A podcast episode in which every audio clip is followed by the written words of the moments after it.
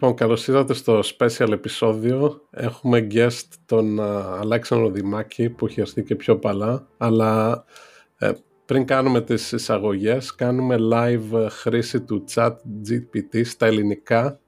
Το οποίο τώρα το έμαθα εγώ πριν δύο λεπτά ότι παίζει καλά και στα ελληνικά για τη χιλή και τα τηλεσκόπια της χιλής. Ναι, με το feedback. Έγραψα τώρα ε, γιατί είναι γνωστή η Χιλή κατευθείαν στα ελληνικά ε, και μου απαντάει η Χιλή είναι μια χώρα στη Νότια Αμερική και είναι γνωστή για πολλούς λόγους, μερικοί από τους οποίους είναι τα Ανδιανά όρη. Η Χιλή βρίσκεται στη δυτική ακτή της Νότιας Αμερικής και διαθέτει το μεγαλύτερο μέρος των Ανδιανών όρων. Ε, επί τη ευκαιρία, άμα, κάνω κάτι, άμα λέει κάτι λάθος, να μου το πείτε εσείς που ξέρετε από Χιλή. Ναι. Αυτό την καθισ... Γιατί πολλές φορές κάνει, κάνει λάθη. Ε. Ναι, αυτό το θυμάμαι. Δεν, δεν, δεν είναι train για αλήθεια. Είναι απλώς για το ότι υπάρχει εκεί έξω να τσεκάρει το fact. Ναι, ναι, ναι, και μπορούμε να το συζητήσουμε αυτό. Αλλά να ναι. σας πω τι έγραψε τώρα και να, και να μου πείτε αν είναι σωστό. Αλλά να τα ακούτε με κριτικό αυτή. Έτσι. Λοιπόν, η Χιλή βρίσκεται στη δυτική. Οπότε ξέρεις, γιατί συνήθως ακούς κάτι και λες ναι, ναι, ναι, ναι, ναι, και μετά βρίσκεται στην Ανατολική Άκτη, ξέρω εγώ. Ο Γιώργος, εντάξει, Άμα δεν προσέχεις, δηλαδή πολλές φορές ε, την πατάς. Λοιπόν, βρίσκεται στη δυτική ακτή της Νότιας Αμερικής και διαθέτει το μεγαλύτερο μέρος των Ανδιανών Ωραίων, λέει.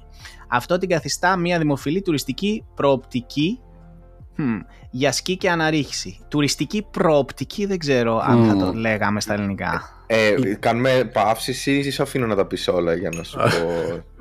Όπως ε, θέλεις.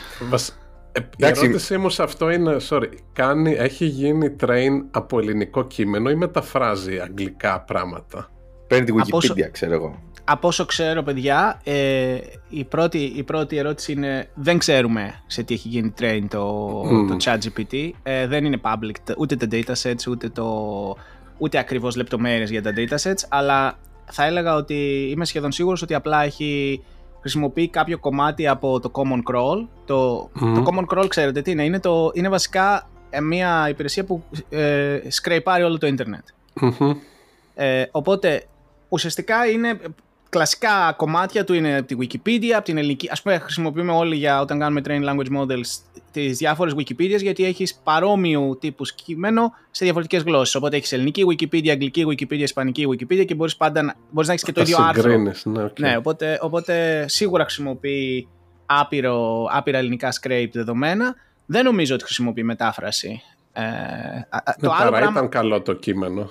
Το άλλο πράγμα που μπορεί να κάνει, ε, που, ε, μια δεύτερη πηγή δεδομένων που δεν νομίζω ότι έχει μπει στο training του GPT-3 και του GPT, αλλά σίγουρα θα μπει στο άμεσο μέλλον, είναι από YouTube videos και podcasts. Γιατί η OpenAI έφτιαξε το Whisper, που είναι ένα μοντέλο αναγνώρισης φωνής, ε, που παίρνει δηλαδή audio και σου γράφει κείμενο. Οπότε μπορεί να πάρεις όλα τα YouTube videos και να φτιάξεις κείμενο από αυτά και να έχεις και dataset που είναι και βίντεο και, και κείμενο ε, ματσαρισμένα. Α, Μάλιστα. Εγώ έχω μπερδευτεί βασικά στα captions των YouTube videos. Ναι. Δεν ξέρω αν είναι manual ή auto-generated. Γιατί είναι πάρα πολύ καλά και δεν ξέρω αν πρέπει να πληρώσει ο YouTuber τώρα για να... Εντάξει, κάποτε έχει auto-generated, clearly έλεγε auto-generated. Τώρα ναι. δεν ξέρω. Το... Το, Whisper, το Whisper είναι το καλύτερο μοντέλο για text, ε, για audio του text ε, είναι το Whisper που είναι από την OpenAI.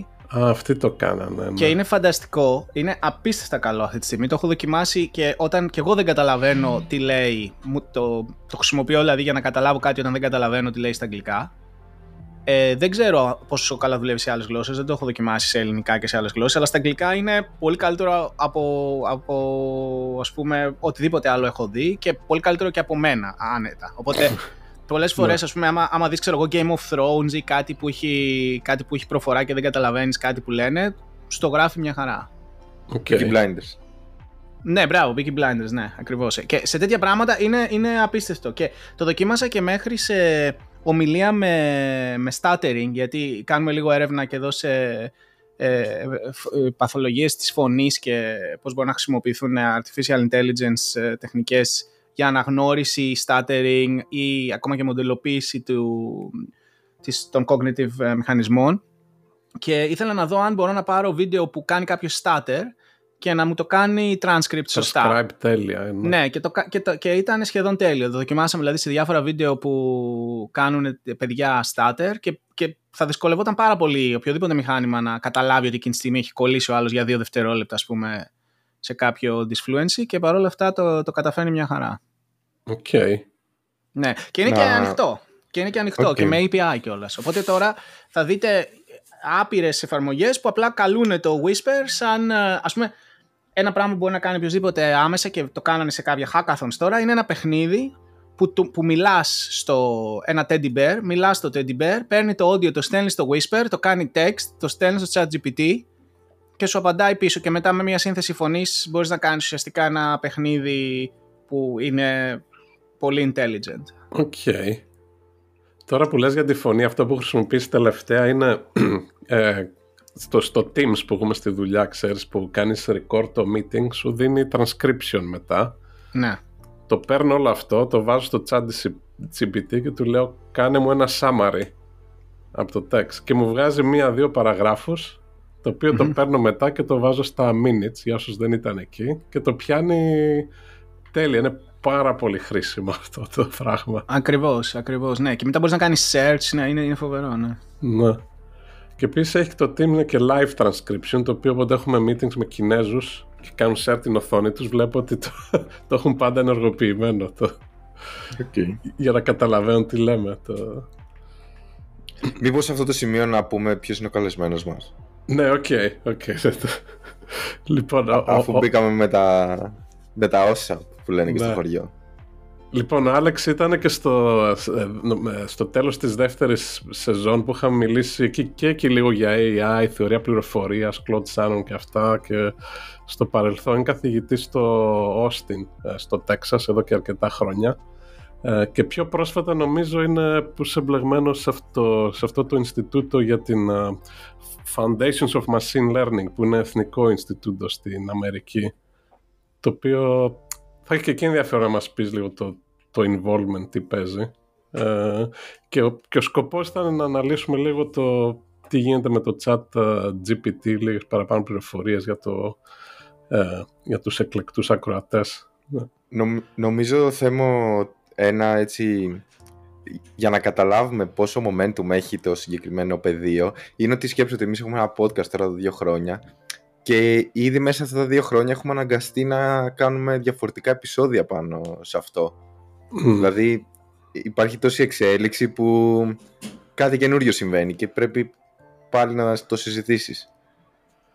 Ε, ωραία, ξεκινήσουμε λίγο, θα έχει ενδιαφέρον το αν το έχετε χρησιμοποιήσει το, το chat GPT και πώς και σε τακτική βάση σε, ας πούμε εγώ αυτή τη στιγμή μια φορά τη βδομάδα στάνταρ τουλάχιστον το, Α, και, και πριν απαντήσεις να πω έχω μια ιστορία με τον Άλεξ να είμαστε κάναμε μαζί πανεπιστήμιο και να είμαστε στο σπίτι του τώρα πρώτη Δευτέρα Πολυτεχνείου, δεν θυμάμαι, 1998-99-2000. Πρώτο έτος, ρε, τι πρώτη Δευτέρα, τι... Δευτέρα για όνομα. με, με φέρνει εκεί στον υπολογιστή, του λέει, έλα εδώ να δεις κάτι, ξέρω εγώ. Έχει αυτό το site, λέγεται Google. Βα- Τότε είχε πρώτο και μου λέει, βάζεις λέει εδώ τι ερώτηση θες και σου βρίσκεις πράγματα και σου απαντάει. Για reference μέχρι τότε, για να βρεις πράγματα στο web, ήταν μόνο τα, τα directories του Yahoo, το οποίο ήταν σαν εγκυκλοπαίδεια. Δηλαδή, έψα- είχε περιεχόμενα, πάταγες, ξέρω εγώ, βιβ- ξέρω, κλικ βιβλία, μετά ε, για περιπέτειες, μετά για συγγραφείς, σε αυτό το στυλ. Και, και μάλιστα θυμάμαι και το πρώτο search που είχαμε κάνει τότε, ψάχναμε να βρούμε γιατί τα, τα αυτοκίνητα με σεντάν δεν έχουν πίσω ολοκαθαριστήρα, ενώ τα πεντάπορτα πάντα έχουν.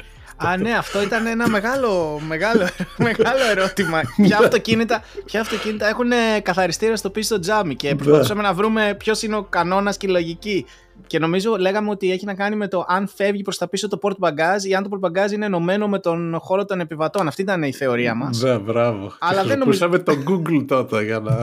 Αλλά το Google δεν μας έδωσε μια ξεκάθαρη απάντηση σε αυτή τη μυστήρια ερώτηση. Αλλά ακόμα Ναι. ισχύει η, η θεωρία είναι ότι αν το, όταν ανοίγεις το port bagage έχεις πρόσβαση στο χώρο επιβατών, τότε έχει, Έχει καθαριστήρα. καθαριστήρα, ναι.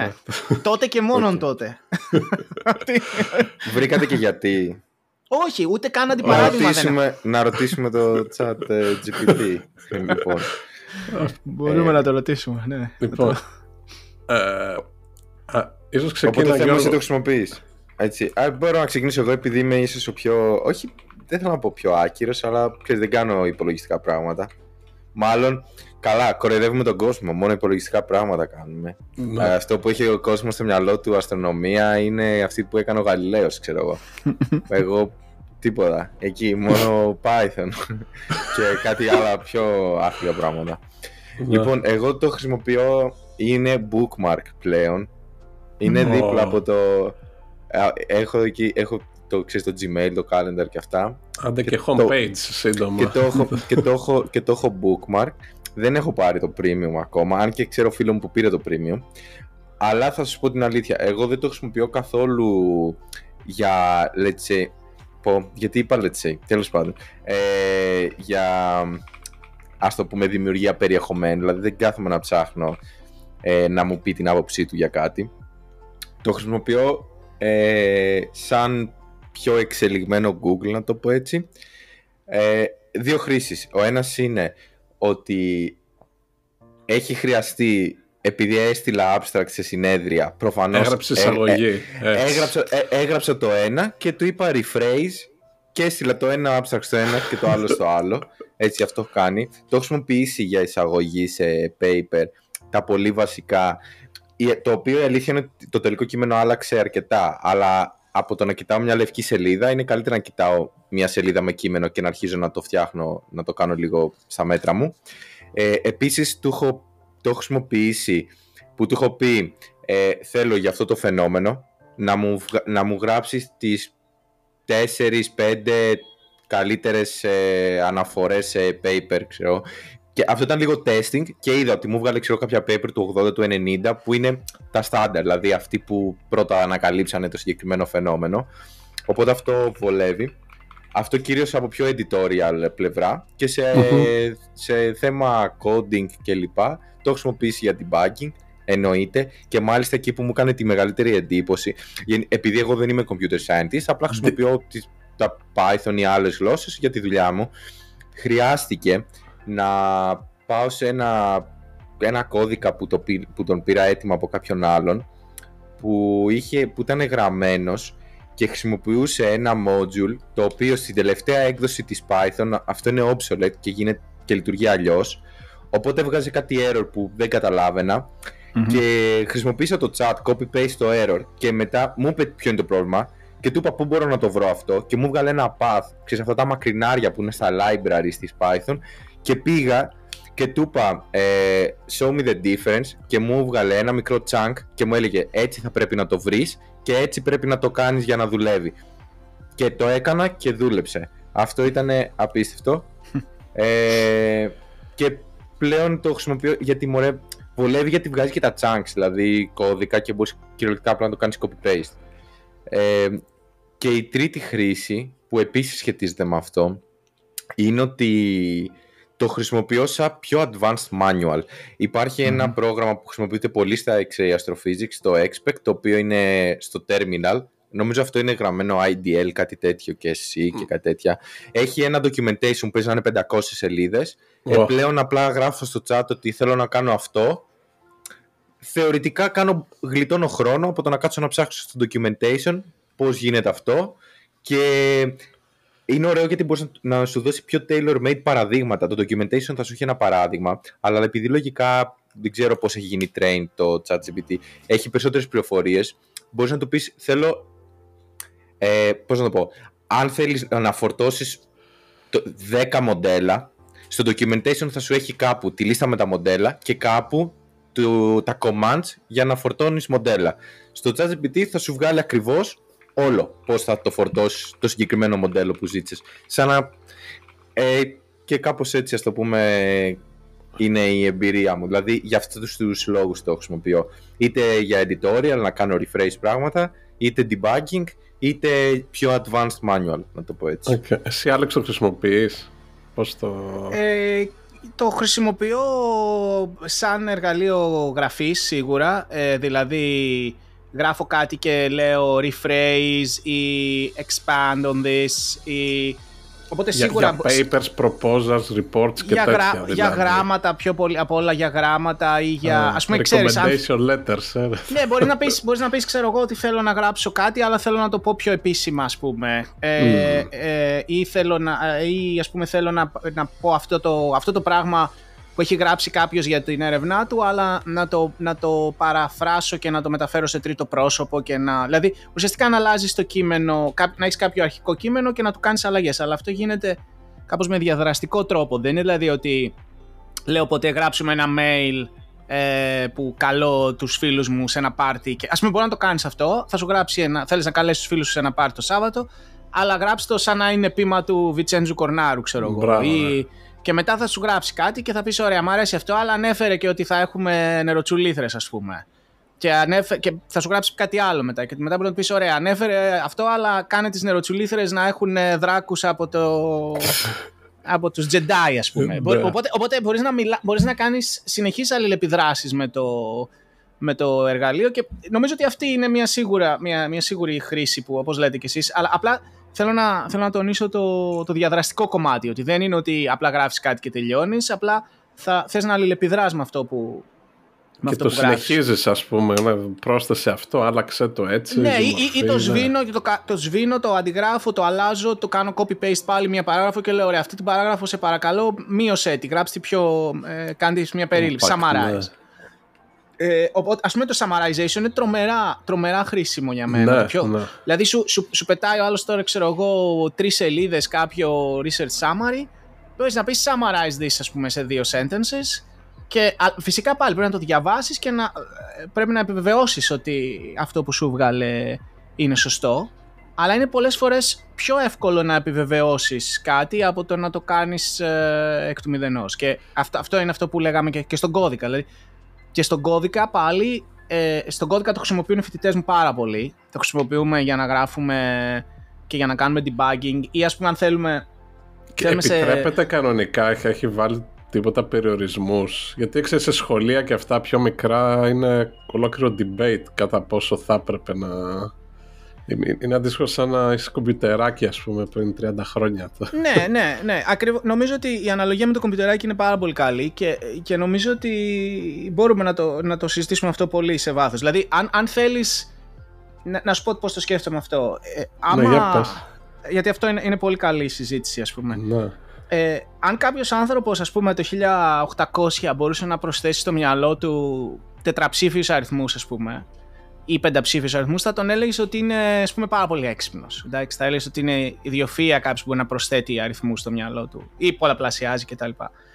Ε, και αυτή τη στιγμή, από τη στιγμή που βγήκε το κομπιουτεράκι, αυτό το, αυτή η ικανότητα, αυτό το skill του να προσθέτεις αριθμούς στο μυαλό σου, έγινε λιγότερο χρήσιμο, ας πούμε. Πάλι μπορείς να το χρησιμοποιήσεις σαν ένα, ένα τρόπο να εντυπωσιάσεις τον κόσμο, ξέρω εγώ, σε ένα πάρτι ε, με, και τέτοιες αχλαμάρες, αλλά δεν μπορείς να κάνεις τη δουλειά του να προσθέτεις αριθμούς, όπως υπήρχαν άνθρωποι που η δουλειά τους ήταν να βάζουν αριθμούς σε μεγάλα, ε, Ναι. σε μεγάλα χαρτιά και να τους προσθέτουν. Οπότε, αν η δουλειά σου ήταν ε, να προσθέτεις αριθμούς, όταν ας πούμε βγήκε το Excel και βγήκε το, τα κομπιουτεράκια και τα λοιπά, άλλαξε τελείως. Α- αυτοί οι άνθρωποι έπρεπε να κάνουν κάτι άλλο, άλλαξε τελείως η δουλειά τους.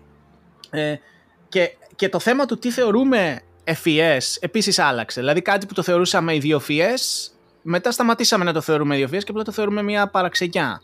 Ότι κάποιος άνθρωπος μπορεί να θυμάται και να προσθέτει ας πούμε, πενταψήφιους αριθμούς, αλλά δεν είναι ότι ε, μας εντυπωσιάζει το ίδιο πλέον. Ε, το ίδιο και με τη μνήμη. Ένα άλλο κλασικό παράδειγμα είναι η μνήμη. Α, έτσι, μπράβο, δηλαδή, ναι. Δηλαδή, εγώ θυμάμαι ότι έπρεπε να θυμόμαστε ας πούμε 5, 10, 20, 30 τηλεφωνικούς αριθμούς στο κεφάλι μας και τώρα δεν μπορώ να θυμηθώ τρεις ας πούμε τηλεφωνικούς αριθμούς. Εγώ Και- της γυναίκας μου δεν ξέρω καλά, και ακόμα το τσεκάρω, θα είμαι σίγουρος. ακριβώς, ναι, ακριβώς. Και, και, και, και παρόλα και λες ότι εντάξει, αυτό ήταν μια πολύ σημαντική ικανότητα. Δηλαδή υπήρχαν άνθρωποι που, ας πούμε αν θυμάμαι καλά, διάβαζα ότι το να είσαι scholar ε, ε, στη, στο Μεσαίωνα και, και πιο παλιά ήταν βασικά θέμα μνήμης. Δηλαδή γιατί έπρεπε να αποστηθίζεις τεράστια κομμάτια από τις γραφές ή από τον Όμηρο ή από λατινικούς ε, ε, κλασικούς ας πούμε ποιητές και συγγραφείς και όλη η συζήτηση του να γίνεις καθηγητής πανεπιστημίου ή να τελειώσεις το πανεπιστήμιο κτλ. ήταν θέμα απομνημόνευσης ας πούμε. Ε, οπότε η απομνημόνευση ήταν μια ικανότητα η οποία ήταν αυτό που θεωρούμε εξυπνάδα ας πούμε και δηλαδή οι πιο έξυπνοι και οι πιο σοφοί άνθρωποι είχαν πάρα πολύ μεγάλη μνήμη αναγκαστικά γιατί όποιος δεν είχε πολύ μεγάλη μνήμη δεν μπορούσε να μπει να προχωρήσει δεν ναι. μπορούσε να προχωρήσει ναι, κτλ. Ναι. Ε, οπότε και εκεί όταν έδινες ένα διαγώνισμα ε, έδινες κιόλας και χρησιμοποιώ τους Αμερικάνικους όρους. ε, όταν όταν ε, σχεδίαζες, ας πούμε, σαν εκπαιδευτικός ένα διαγώνισμα, θα ήταν παράλογο να αφήσεις τους μαθητές να κοιτάνε το βιβλίο, γιατί δεν ε, εξασκούσαν αυτή τη σημαντική ικανότητα της μνήμης. Τώρα, η μνήμη αυτή τη στιγμή έχει γίνει πολύ λιγότερο σημαντική ικανότητα, γιατί έχουμε πρόσβαση σε πολλή πληροφορία. Έχουμε μηχανές που μπορούν να θυμούνται πράγματα πολύ πιο εύκολα από εμάς. Οπότε η ικανότητα της μνήμης, όπως και η ικανότητα της αριθμητικής, δεν είναι ιδιαίτερα σημαντική στην καθημερινή ζωή και άλλες ικανότητες έχουν πιο πολύ σημασία. Αυτό λοιπόν που γίνεται με το, με το GPT και, το, και όλα τα μεγάλα μοντέλα που βγαίνουν αυτή τη στιγμή είναι ότι κάποιες ικανότητες μας θα καταστούν πολύ λιγότερο σημαντικές και κάποιες άλλες ικανότητες μας θα αναδειχθούν ως σημαντικότερες. Για παράδειγμα, την ικανότητα του να, το να κάνεις που λέμε εδώ bullshitting, δηλαδή απλά να μιλάς και να ακούγεσαι ε, cool. Και να ακούγεσαι ναι. σαν να ξέρεις τι λες, αλλά χωρίς να ξέρεις τι λες. Αυτό, αυτό είναι μια ικανότητα που το ChatGPT είναι φανταστικός σε αυτήν. Είναι ένα, είναι ένα απίστευτα καλό bullshitting machine, ας πούμε. Οπότε οι άνθρωποι που στη δουλειά τους κάνουν 99% bullshitting θα πρέπει να κάνουν κάτι άλλο τώρα γιατί το bullshitting έγινε, έγινε δωρεάν, ας πούμε. Έγινε σαν την αριθμητική. Είναι, είναι, προσ, είναι προσβάσιμο σε όλους τώρα. Τουλάχιστον στα γραπτά. Ναι, είναι, είναι προσβάσιμο σε όλους, οπότε εκ, εκ, εξορισμού πλέον δεν θα είναι κάτι που μπορείς να κάνεις στη δουλειά σου. Γιατί όταν είναι σαν την αριθμητική ή σαν το να θυμάσαι, σαν το να θυμάσαι ε, ε αριθμούς. Δεν, δεν μπορεί, οι άνθρωποι που κάνουν αυτές τις δουλειές θα σταματήσουν να, να πληρώνονται καλά για να τις κάνουν αυτές τις δουλειές, γιατί οι μηχανές μπορούν να τις κάνουν πολύ καλύτερα. Να, να ρωτήσω λίγο σε, στο θέμα της εκπαίδευσης σε επίπεδο undergrad ας πούμε προπτυχιακά τα τεστ τώρα τα διαγωνίσματα είναι ανοιχτά δηλαδή μπορεί να φέρει ο άλλος υπολογιστής έχω χάσει κάποια χρόνια την επαφή Εξαρτάται, από το, ε, εξαρτάται από το μάθημα και εξαρτάται από τον καθηγητή και εξαρτάται τι θες να, δοκιμα... τι θες να τεστάρεις εντάξει δηλαδή όταν ας πούμε, αν είχαμε παιδιά μικρά και θέλουμε να τους μάθουμε να κάνουν αριθμητική, η αριθμητική είναι σημαντική, εντάξει, είναι κάτι που πρέπει να μάθεις.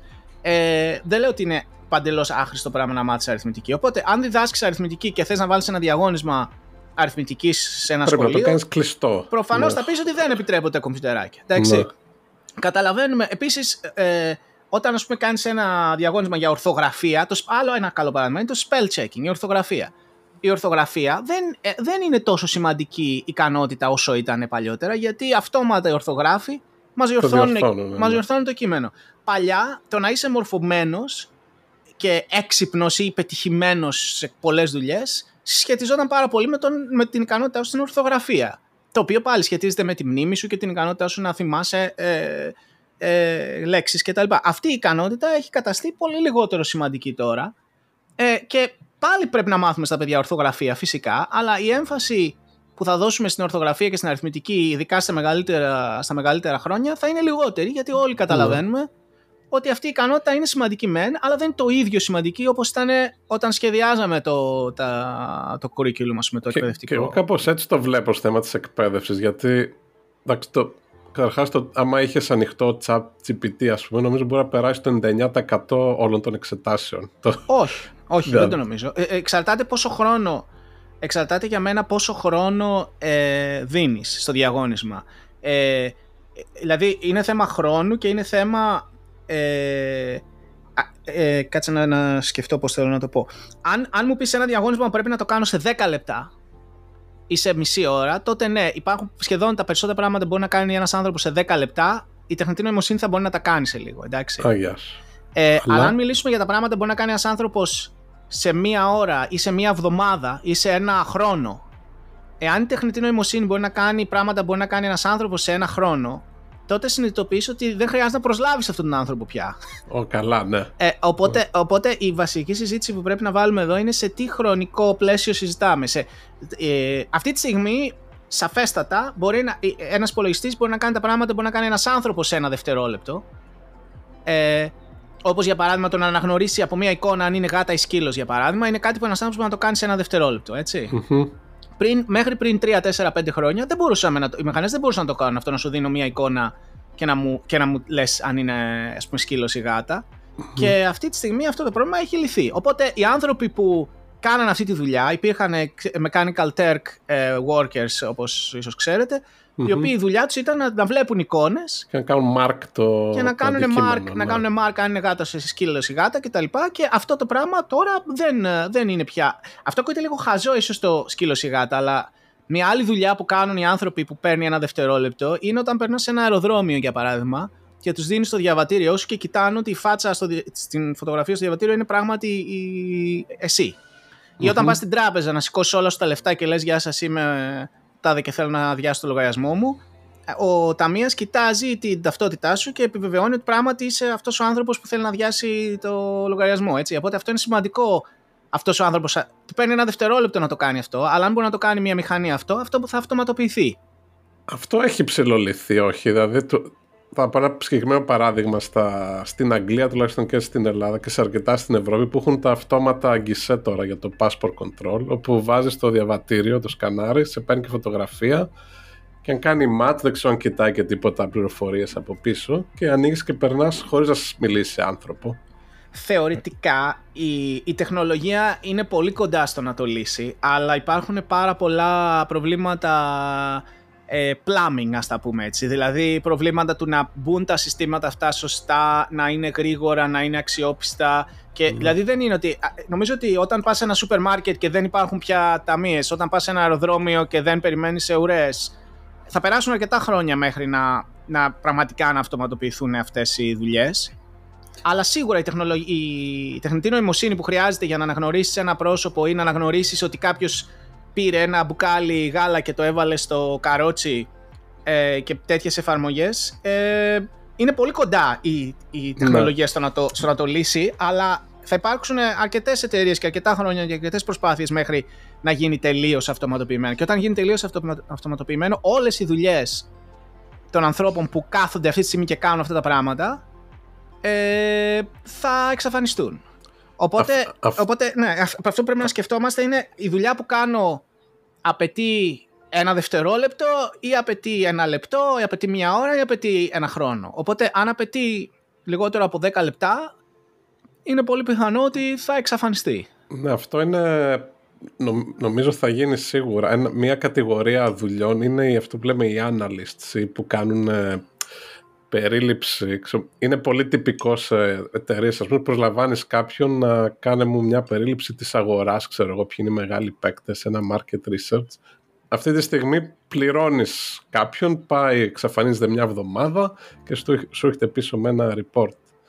Ε, όλα αυτά του, το λέω επίπεδο 1, κάποιος junior ας πούμε, νομίζω κάτι σαν το chat ε, GPT θα μπορεί να το κάνει το ίδιο και καλύτερο. Και τώρα μπορεί να το κάνει και σε 2-3 χρόνια που θα έχει εξελιχθεί νομίζω όλες αυτές οι δουλειές θα, θα φύγουν. ε.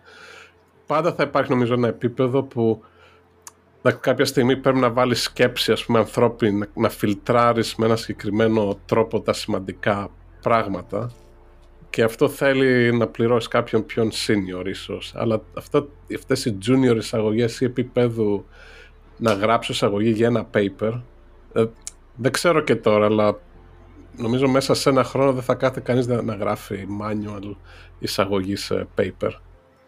Όχι, αλλά κοίταξε ε, να δεις. ε, αυτό που λες, αν με ρωτήσεις ε, σε μια εταιρεία ότι θέλουν να μάθουν ποια είναι η κατάσταση ας πούμε της αγοράς ε, ας πούμε καφέ στη Νότια Αμερική και θα προσλάβουν κάποιον ε, μικρό να, να κάνει μια, κάποιον ας πούμε junior ε, άνθρωπο να κάνει αυτό το report ε, η, η, η ουσία της συζήτησης εδώ είναι η ποιότητα του report γιατί θα μπορούσαν και να το κάνουν και Google ας πούμε πιο πριν ε, να μαζέψουν τα πρώτα 5 results και τελείωσε. Αλλά, αλλά η ερώτηση είναι αν ας πούμε το ChatGPT κάνει καλύτερη δουλειά σε 5 λεπτά για να σου πει τι, ποια είναι η κατάσταση της αγοράς καφέ στη Νότια Αμερική σε σχέση με το να, να το κάνεις Google Το- ή να κάνεις κάτι άλλο τελείως χαζό και αν είναι μια εταιρεία να κάνει μετά στρατηγικές αποφάσεις με βάση αυτή, τη, αυτή την περίληψη τότε αυτή, η περι- η ποιότητα δηλαδή της, ε, κάτι τέτοιο που λες δεν νομίζω ότι είναι άμεσα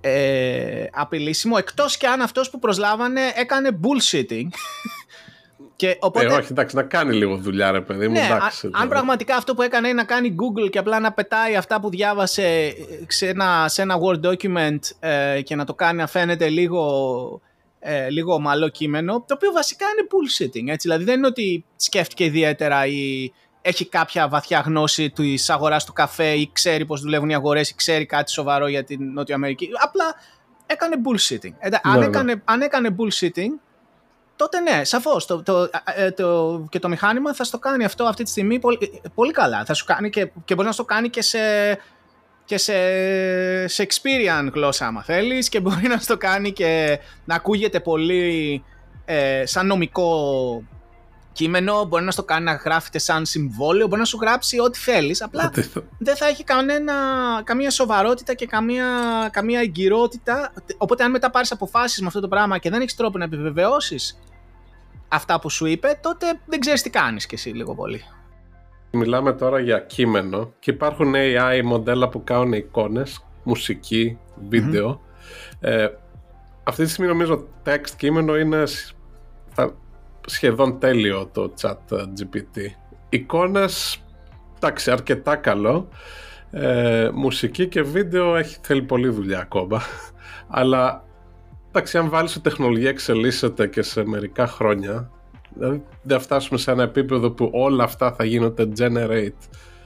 Δηλαδή, δεν το θεωρώ απίθανο σε 10 χρόνια να κάνω feed βιντεάκια δικά μου που θα έχω, έχω ήδη χιλιάδες και να του λέω ένα prompt κάνε ένα βίντεο του Θέμου όταν είναι 7 χρονών να παίζει ποδόσφαιρο στην πίσω αυλή και να κάνει ένα βιντεάκι που θα είναι σαν να το είχα τραβήξει εγώ.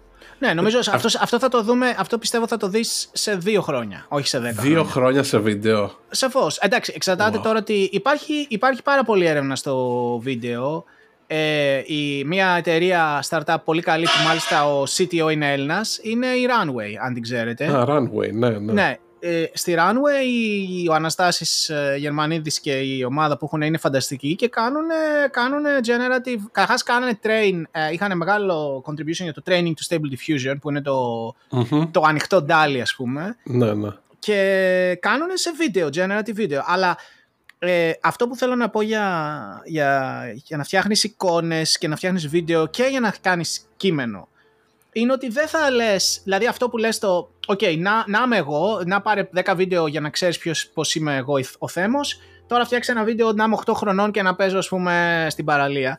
Αυτό, αυτό μπορείς να το κάνεις ε, και θα γίνει, είμαι σίγουρος, στα επόμενα 2-3 χρόνια, αλλά μετά αφού γίνει αυτό και γίνει viral και το δούμε όλοι και ε, πολύ γρήγορα οι άνθρωποι βαριούνται ε, κάτι που μας φαίνεται απίστευτο σε μια εβδομάδα μας φαίνεται βαρετό όταν το δούμε στο ίντερνετ 100 φορές και 300 και αυτό που μετά γίνεται είναι ότι θέλεις να αλληλεπιδράσεις με το, με το σύστημα, το AI, με πιο διαδραστικό τρόπο. Δηλαδή, ε, δεν, θα ανεβα... δεν θα λες απλά κάνε generate ένα βίντεο τον θέμο να παίζει, αλλά θα, ή ας πούμε μπορεί να ξεκινήσεις έτσι και μετά να σου βγάλει ένα βίντεο και να λες ωραία τώρα θέλω εδώ να βάλεις ένα δέντρο και να μαρκάρεις μια περιοχή στο βίντεο και μετά να πεις τώρα θέλω να βάλεις και, το, και την Kim Kardashian να παίζει beach volley δίπλα ας πούμε ε, και θέλω να τη βάλεις εδώ. Οπότε να, να αλληλεπιδράς με αυτή την ε, κατασκευή με τρόπους που δεν είναι απλά μέσω κειμένου αλλά να διαλέγεις και να λες εδώ θέλω αυτό, εδώ θέλω αυτό αυτό, αυτό δεν μ' αρέσει, ξανακάνω ε,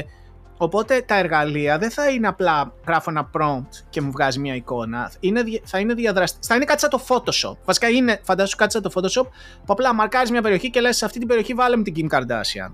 Σε αυτή, την περιοχή, σε αυτή την περιοχή κάνε, βάλε μου ένα μουστάκι, ξέρω εγώ. Σε αυτή την περιοχή κάνε το πιο πολύ να μην είναι 70s.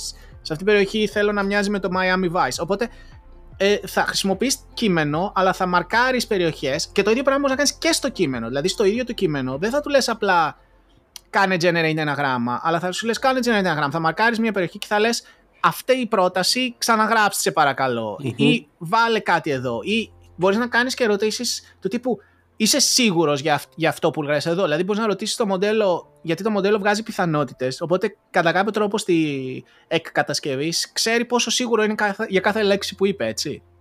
Ναι. Ναι. Οπότε είναι πολύ εύκολο να ρωτήσεις το μοντέλο αυτή τη λέξη δεν μου αρέσει, ξανασάμπλαρε από εδώ πέρα ή πόσο confident είσαι για αυτή τη λέξη. Οπότε αυτά τα πράγματα θα είναι, είναι πολύ εύκολα να γίνουν και σίγουρα θα γίνουν. Αυτό που μετά για μένα είναι πολύ χρήσιμο είναι ας πούμε, αν σκεφτείς πάρα πολλοί άνθρωποι τι είναι οι δουλειές τους στην πραγματικότητα, ε, ειδικά οι άνθρωποι στην οικονομία της γνώσης, είναι να απορροφήσουν ένα μεγάλο κομμάτι γνώσης και να μπορεί να κάνει και να κάνει μια συζήτηση, να μπορείς να κάνεις και μια mm-hmm. διαδραστική συζήτηση. Δηλαδή, αν εγώ σου δώσω ας πούμε χίλια paper για high energy physics τώρα, δηλαδή σου δώσω χίλια PDF και σου πω υπάρχει κάποιο paper που κάνει αυτό με αυτό τον τρόπο; Και αν, έλα, αν... έλα του χρόνου και θα σου πω. οπότε, οπότε εκεί νομίζω είναι το βασικό, το βασικό μια τεράστια εφαρμογή που θα, δεν θα είναι απλά το ChatGPT που γράφει γενικά διάφορες μπουρδες, αλλά του δίνεις ένα, ένα, ε, μια συλλογή από documents, μια συλλογή από papers ή μια συλλογή από συμβόλαια για παράδειγμα. Στο νομικό χώρο υπάρχει πάρα πολύ ανάγκη για τέτοια πράγματα. Έχω ας πούμε 10.000 συμβόλαια και θέλω να ρωτήσω, υπάρχει κάποιο συμβόλαιο που κάποιος που είναι άνω των 25 χρονών και έχει αυτά τα χαρακτηριστικά κάνει αυτό κτλ. Είναι σαν αναζήτηση, αλλά δεν είναι απλά να ψάχνω για κείμενο. Είναι κάτι που περιλαμβάνεται ε, περιλαμβάνει και κάποια κατανόηση του κειμένου. Και εκεί πιστεύω θα υπάρχουν πάρα πολλές mm. εφαρμογές. Και ουσιαστικά εκεί αρχίζεις και ανησυχείς ότι η δουλειά, ας πούμε, η δικιά μας ανεπιστήμονες, κατά κάποιο τρόπο αυτή είναι, έτσι. Να διαβάζουμε 10.000 paper. Ισχύει, ναι, δηλαδή εμείς, ας πούμε, στην εταιρεία έχουμε επιστημονικούς advisors, ξέρω εγώ. Είναι ο Αλλού που ήταν στο Austin και κάτι άλλο. Και ουσιαστικά ο λόγος τους πληρώνουν ότι, ότι μπορώ να πάω να του κάνω μία ερώτηση και επειδή έχει απορροφήσει τη γνώση τα τελευταία 10 χρόνια, θα μου πει την απάντηση. Δεν χρειάζεται να πάω εγώ να σκανάρω με μια μέρα τα, τα paper και το ίντερνετ. Και η απάντηση ναι. θα περιλαμβάνει και το paper. Δεν θα σου πει απλά μια απάντηση που την ναι, φαντάστηκε. Θα, σου πει πήγαινε δες αυτό το paper που εμφανίστηκε τότε και νομίζω mm. θα δεις αυτό που θέλεις. Οπότε ε, εκεί έχει και, σου δίνει και provenance. Δηλαδή σου λέει πού να πας για να επιβεβαιώσεις ότι δεν σου λέει κάτι λάθος. Το οποίο είναι επίσης πολύ σημαντικό. Ναι. Ωραία. Ε, Γιώργο, από σένα κάνα σχόλιο. Το... Δεν ξέρω. Εγώ σου λέω κατά κύριο λόγο αυτό που περιμένω και για μένα θεωρώ ότι δεν ξέρω αν είναι το next big thing, αλλά θα είναι το πιο χρήσιμο πράγμα. Είναι σαν πολύ advanced ε, μέθοδος να κάνεις interact με τον υπολογιστή. Δηλαδή αυτό που είπες πριν με το Photoshop, δεν χρειάζεται να ξέρεις τις βούρτσες, τα εργαλεία και αυτά, απλά θα του λες εξαφάνισέ μου αυτό. Πλέον δεν χρειάζεται να ξέρεις Photoshop. Χρειάζεται ναι. απλά να υπάρχει κάτι trained που να καταλαβαίνει από αυτά που του λες ποια κουμπάκια θα πρέπει να πατήσει, γιατί αυτό είναι το link που πρέπει να κάνεις. Να κάνεις, δηλαδή, πάλι σε Python π.χ. αυτό που είπα πριν το παράδειγμα θα το κάνει το bot, καπου σε κάποιο server στο cloud, Απλά αυτό που πρέπει να κάνεις καλά είναι να καταλαβαίνει αυτό που του λες με λόγια. Είναι αυτό που, που θα ρωτήσω όταν εγώ π.χ. μου λύσει αυτό το πρόβλημα που είπα στην αρχή του επεισοδιου με το debugging. Ήταν τύπου σαν να ρώτησα κάποιον που ξέρει. Αυτό mm. ήτανε. Ναι. Αν αυτό μετά το πάει σε ακόμα next. Τώρα π.χ. μπορείς να του πεις αυτά τα πράγματα και να σου βγάλει τον κώδικα. Αλλά αν αυτό στο σημείο απλά να κάνεις upload ε, το αρχείο και να σου βγάζει το plot, δηλαδή να μην χρειάζεται καν εγώ να ξέρω λίγο Python, να βάλω τις βιβλιοθήκες και να το κάνω copy-paste και να καταλάβω το έβγαλε σωστό. Γιατί είναι αυτό που λέγατε ότι ακόμα σαν εγώ expert και χαζώ το μηχάνημα, κοιτάω λίγο αν αυτά που έβγαλε είναι, είναι σωστά ή όχι. Ναι, ναι. Ε, αλλά είναι και σκέψου τώρα, ας το πούμε σε 10 χρόνια, που εγώ π.χ. μπορεί να είμαι σε κάποιο πανεπιστήμιο, αν είμαι ακόμα στο Ακαδέμια, και έχω κάποιον undergrad που έχει έρθει για διπλωματική, άντε να τον πείσει να μάθει Matplotlib, αν απλά μπορεί να πει κάνε μου generate αυτό το plot. Ε, είναι, σαν, εγώ... να μαθαίνεις, είναι σαν να πεις κάποιον να μάθει assembly τώρα, ξέρω εγώ, κάτι Ναι, και θα είμαι εγώ boomer που θα μου κακοφαίνεται ότι α, κοίτα, οι νέοι δεν κάθονται να μάθουν το, την Python, κάθονται και το κάνουν ε, ε, κατευθείαν.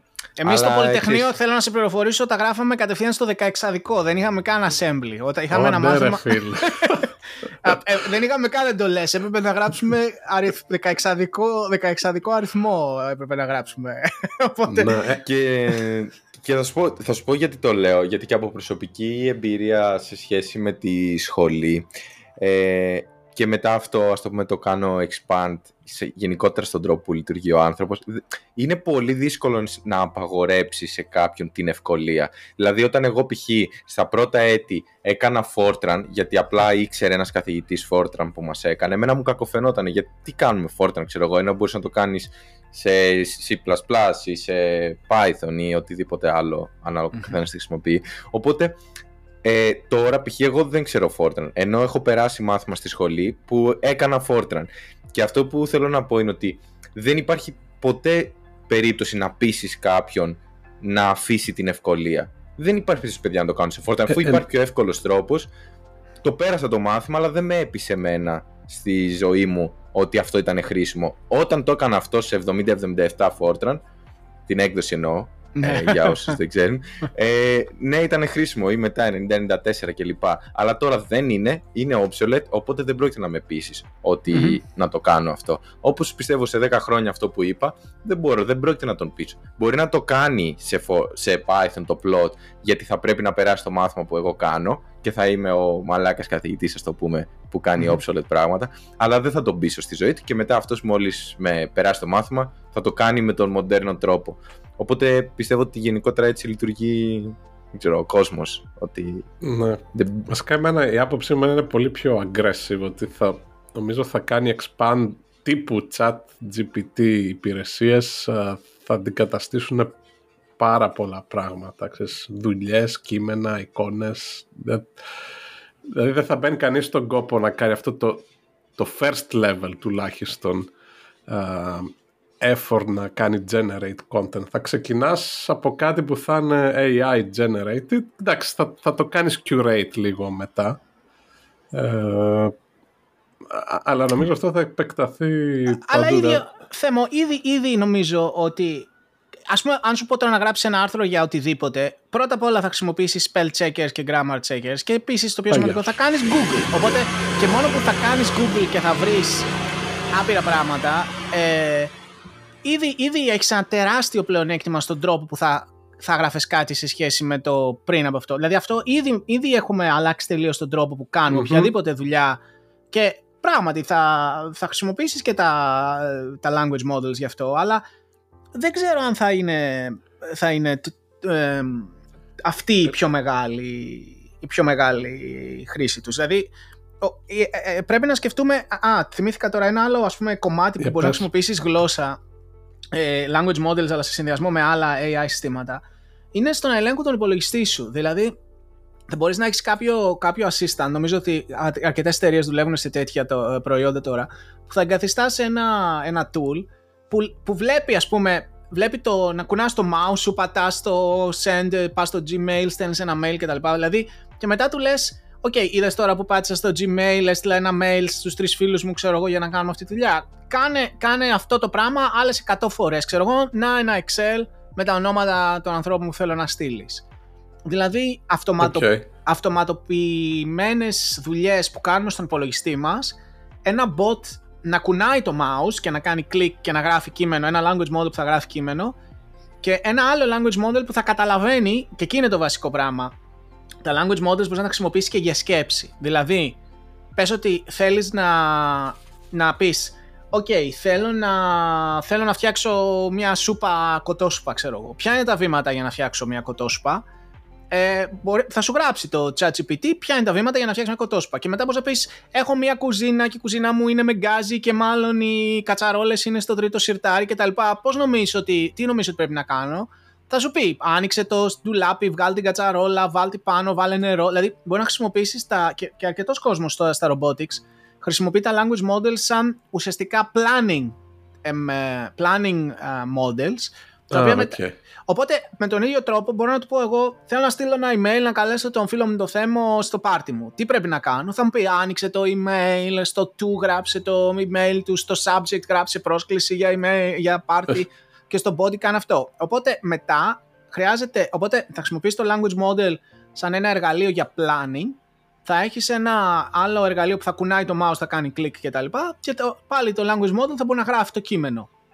Ε, και πιστεύω ότι πάρα πολύ τέτοιοι αυτοματοποιημένοι τρόποι εργασίας θα είναι εύκολοι γιατί σχεδόν όλες οι δουλειές που κάνουμε δεν χρειάζονται τρομερή σκέψη, ας πούμε. ναι, είναι repetitive πολλά πράγματα. Ναι, ναι. Απλά το πρόβλημα είναι ότι να μπεις. Τα προβλήματα είναι πάντα στο plumbing. Δηλαδή, OK, πού είναι το email, ποιο είναι το password, πώς, δηλαδή πολλές φορές, επίσης μετά φοβάσαι μην γίνει καμιά πατάτα και στείλει ας πούμε 10.000 emails ή στείλει ένα email σε κάποιον που δεν πρέπει να στείλει. Ε, θα, στο, θα σου δείχνει να το κάνεις approve φαντάζομαι, δεν θα, δεν θα βάζα ποτέ στο... Για κάποια πράγματα ναι, αλλά για κάποια πράγματα όταν στέλνεις, ε, ξέρεις, όταν, όταν χρησιμοποιείς αυτοματοποιημένες, αυτοματοποιημένους μηχανισμούς για να κάνεις πράγματα σε μεγάλη κλίμακα, ας πούμε έτρεχα ένα συνέδριο μία φορά και ξέρεις, έστελνα ένα email σε 10.000 ανθρώπους ας πούμε για να κάνουν τα, τα review τους, οπότε εκεί έλεγα τώρα θα πατήσω λάθος κουμπί και... Αυτό είναι πολύ στρες, ναι. Ακριβώς. Στέλνεις ένα mail και άμα κάνεις ένα λαδάκι θα, θα πάρουν ας πούμε οι authors, θα, θα δουν ποιοι είναι οι reviewers, ξέρεις.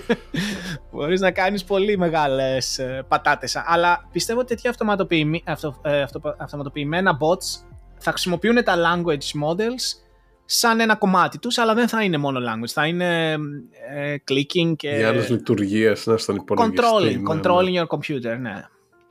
OK. Okay. Okay. Και για να το κλείσουμε, δεν ξέρω, ε, γνωρίζεις αν υπάρχει έκδοση έτοιμη που είναι έτοιμη να βγει, ξέρω εγώ, GPT-4 ή κάποια beta ή ενώ αυτή τη στιγμή γνωρίζεις αν υπάρχει κάτι έτοιμο για το Υπήρχαν, επόμενο υπήρχε πολύ μήνες, φιλοσοφία. ένα χρόνο. Δεν ξέρω, υπάρχουν... Υπήρχαν διάφορες, ε, διάφορες συζητήσεις στο Twitter που λέγανε κάτι βλακίες για τα μοντέλα ότι θα είναι πολύ πιο μεγάλα. Ε, δεν, δεν γνωρίζω κάτι εσωτερικό, αλλά γνωρίζω ότι δεν έχει κανένα νόημα να, να πας να κάνεις ένα μοντέλο με τε, τόσο μεγάλο. Και ε, αυτή τη στιγμή να, να, να πω κάτι που βλέπω στα trends είναι ότι τα μοντέλα δεν γίνονται πια πιο μεγάλα, το αντίθετο γίνονται πιο μικρά. Α, δηλαδή... Για να έχει καλύτερα δεδομένα παρά η- η- περισσότερα. Ακριβώς. Ναι, ναι. Αλλά, αλλά υπάρχουν δύο συζητήσεις. Πώς μεγαλώνουν τα δεδομένα και πώς μεγαλώνει το μοντέλο, έτσι, το νευρονικό δίκτυο. Αυτό που κάνανε μέχρι, μέχρι πρόπερση ήταν κρατάγανε τα δεδομένα, το μέγεθος των, ε, των δεδομένων σταθερό και μεγαλώναν το νευρονικό δίκτυο της προβλεψη Μμμ. Και βλέπαν ότι μεγαλώνοντας το μοντέλο εμφανίζονται emergent, emergent properties και καλύτερο zero shot performance. Ε, Οκ. μετά κάποια στιγμή βγήκαν κάποια papers στο Chinchilla από την Google ήταν ένα πολύ σημαντικό που είπε ότι αντί να έχουμε 175 billion ε, παρά μοντέλο θα πάμε σε 70 billion μοντέλο, δηλαδή σημαντικά μικρότερο Μμμ. αλλά θα τριπλασιάσουμε το, το dataset και το Chinchilla κατάφερε να, να πάει καλύτερα από, το, από μοντέλα με τριπλάσιο μέγεθος ε, απλά πήγε κα- ε, περισσότερα δεδομένα. Οπότε άρχισαν πλέον να μεγαλώνουν τα δεδομένα αντί να μεγαλώνουν το μοντέλο. Και αυτή τη στιγμή πιστεύω και, και αρκετοί άνθρωποι κάνουν έρευνα στο όχι απλά το μέγεθος των μοντέλων, αλλά η ποιότητα των δεδομένων παίζει μεγάλο ρόλο. Ε, και ένα τεράστιο θέμα είναι πώς θα βρεις υψηλής ποιότητας δεδομένα και αυτό εξαρτάται με το τι θέλεις να κάνεις. Ε, ε, οπότε αν θέλεις alignment όπως λέμε, ε, εκεί πρέπει να βρεις δεδομένα που θα επικροτούν το alignment αντί να είναι δεδομένα που επικροτούν τη φαντασία και τη δημιουργική γραφή. Α, μάλιστα, ναι. Οπότε, οπότε υπάρχει έρευνα αυτή τη στιγμή σε καλύτερη ποιότητα δεδομένων. Αυτό θα είναι μια σημαντική, τεράστια, ε, ε, τεράστια επίδραση και μοντέλα μικρότερα. Τώρα, το GPT-4, μια, μια φήμη διάβαζα ότι θα είναι multimodal, δηλαδή δεν θα είναι μόνο language model, αλλά θα παίρνει και εικόνες. Μμμ. Αυτό είναι πολύ, πολύ λογικό και ήδη υπάρχουν πολύ καλά ε, μοντέλα που εκτός από κείμενο θα μπορείς να ανεβάσεις και μια εικόνα Μμμ. Και θα του λες ας πούμε σε αυτή την εικόνα τι βλέπεις ή πόσα άλογα είναι εδώ ή μπορείς να του δώσεις IQ test visual να κάνει όπως, όπως κάνουμε και εμείς. Μμμ. Αυτά σίγουρα, σίγουρα γίνονται και υπάρχουν ήδη πολύ καλά μοντέλα που είναι multimodal ε, και, τα, και multimodal μοντέλα έχουν το καλό ότι μπορούν να βλέπουν και μπορούν να βλέπουν την οθόνη σου ας πούμε και να αντί να είναι μόνο να βλέπουμε μόνο κείμενο. Ε, Ναι, ναι, οκ. Αυτό είναι σίγουρο. Τώρα δεν ξέρω αν θα είναι στο GPT-4 αλλά σίγουρα θα χρησιμοποιούμε multimodal μοντέλα για τα πάντα.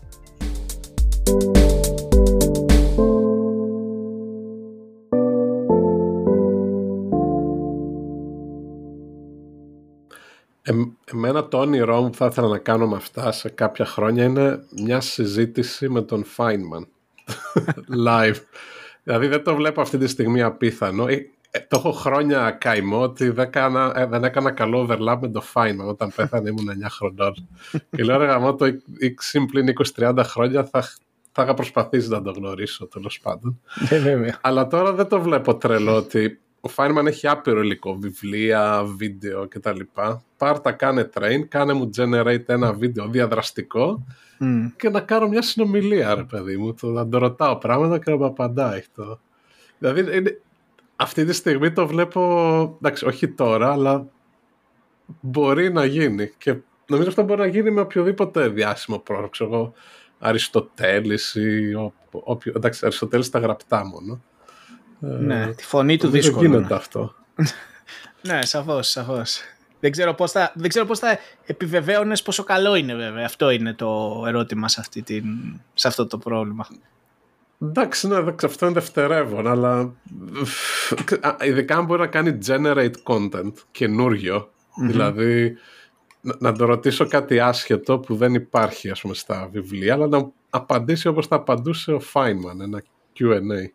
Με βάση ο- για το emergence και όλα αυτά που έλεγες, ίσως γίνεται αν υπάρχουν αρκετά δεδομένα.